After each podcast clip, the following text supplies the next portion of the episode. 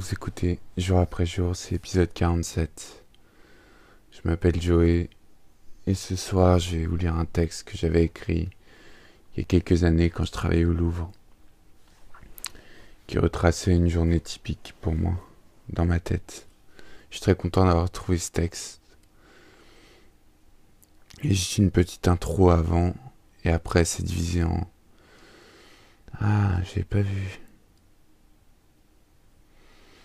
Divisé en cinq parties. Et c'est parti, ma foi. Ça sera peut-être un peu long, mais je vais essayer de lire rapidement. Comment décrire une vague, un flot de pensées qui ne s'arrête jamais? Les yeux de vie et de la mort, les yeux de vie et de la mort. J'aimerais écrire sans relâche et fin, faire de cet art un royal alibi pour m'extraire de ce monde prendre mon courage à deux mains et dire enfin ma vérité. Écrire me va bien au fond et j'ai toujours ressenti que je devais le faire. Quelqu'un guide mes mains, c'est sûr. Merci l'entité magique. Merci l'Olympe. Merci. Tu as compris. Tu le sais. Toi, que je voudrais voler.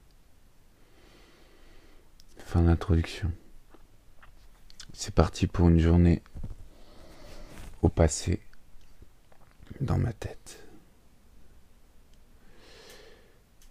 1. Un matin, je respire encore. Merci Seigneur. Plusieurs pensées binaires m'accaparent. Mon esprit embrumé d'un repos perdu qui me fait l'amour. Torture nocturne. Mon réveil a sonné tôt, jamais en retard, jamais destiné aux mathématiques. Debout, j'ai l'impression de n'être rien, ou en tout cas pas grand-chose. Je dois me préparer pour une journée de travail qui, comme toutes mes journées depuis ma perte d'innocence, et je, le sens complètement inutile et futile et vaine et vide à la fois. En regardant le miroir, un bisou à ma femme. Bonjour. 2. Aidez-moi, s'il vous plaît. Je n'arrive plus à être sincère, à être. Porte fermée alors, en paix parfois, les marches en colimaçon sont tous les jours, sont tous les jours nouvelles pour moi. L'habitude ne m'a pas encore pris. L'air est nouveau dehors. Je ne vois pas un chat. On doit être dimanche après tout. Le musée où je travaille est le plus réputé du monde. Il y a même une œuvre qui n'a pas de prix. Elle est inestimable, et c'est un portrait de femme.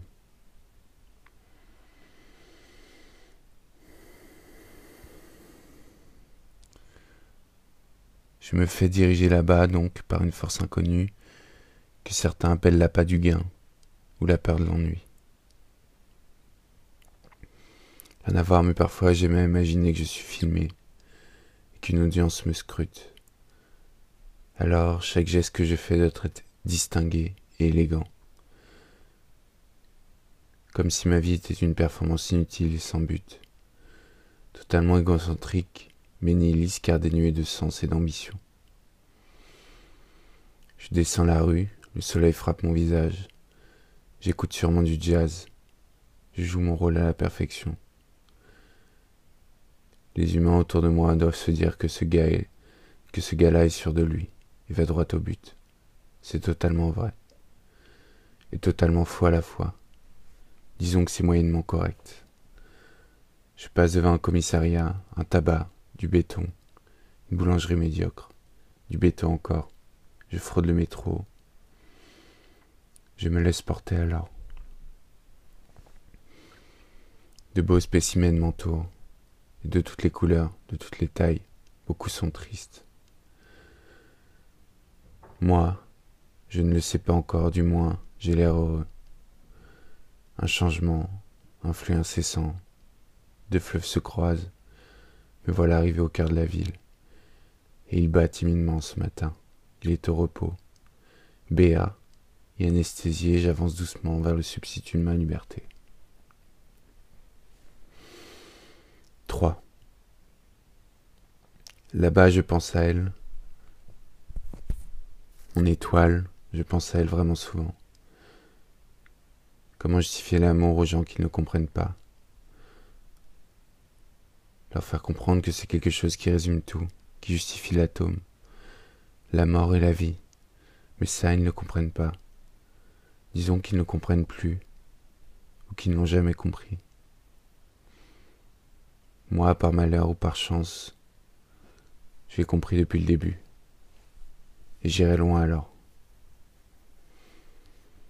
Là-bas, au musée, je, habillé en noir, un air de fasciste souriant, je dois protéger et surveiller des œuvres millénaires qui représentent le témoignage du savoir-faire et du génie créatif de l'humanité. Telle est ma mission. J'erre dans un secteur différent chaque jour. Le Titien, de Vinci, Vermeer, Poussin, Delacroix, Ingres, Michelangelo. Comme les fantômes du passé, c'est à mon tour d'arpenter ce palais gigantesque et d'y perdre mon âme. L'amour et l'art, voilà deux mots qui me définissent. En fin de journée, je me change dans le vestiaire. J'acquiesce à ce qu'on me dit et observe les manies des uns et des autres, le temps qu'ils mettent pour se changer ou pas, la façon de plier les vêtements, leur pudicité, le regard dans le miroir, leur odeur, leur signature corporelle et mentale en quelque sorte. La mienne est rapide, dense et désordonnée. Je suis le résultat de plusieurs chagrins d'amour et d'une mélancolie post-adolescente. Je badge un temps autant parfait, un temps qui n'existe qui existe, qui n'existe pas, qui ne s'écoule pas, comme on aime à le dire. Mon esprit est léger d'avoir fini une journée de labeur. Mon esprit est léger d'avoir fini une journée de labeur et lourd car l'accoutumance du désespoir m'accapare. Quel fardeau. Et le soleil rayonne en plus. Voilà, c'était les trois premiers tomes, enfin les trois premiers euh, paragraphes d'un texte qui n'a pas de nom. Demain, j'en lirai un autre. J'en lirai deux autres, la fin. C'était euh, censé être un journal euh, d'une journée qui devait durer, mais je trouve qu'il est, qu'il est pas mal, qu'il que c'est assez intéressant d'être dans la tête de jeune homme qui n'est que moi. Euh, donc voilà, c'était jour après jour, épisode 47. Euh, ma journée fut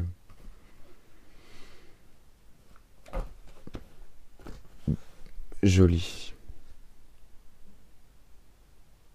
Pas d'autres mots. Pas forcément envie d'en dire plus. À demain. Bisous.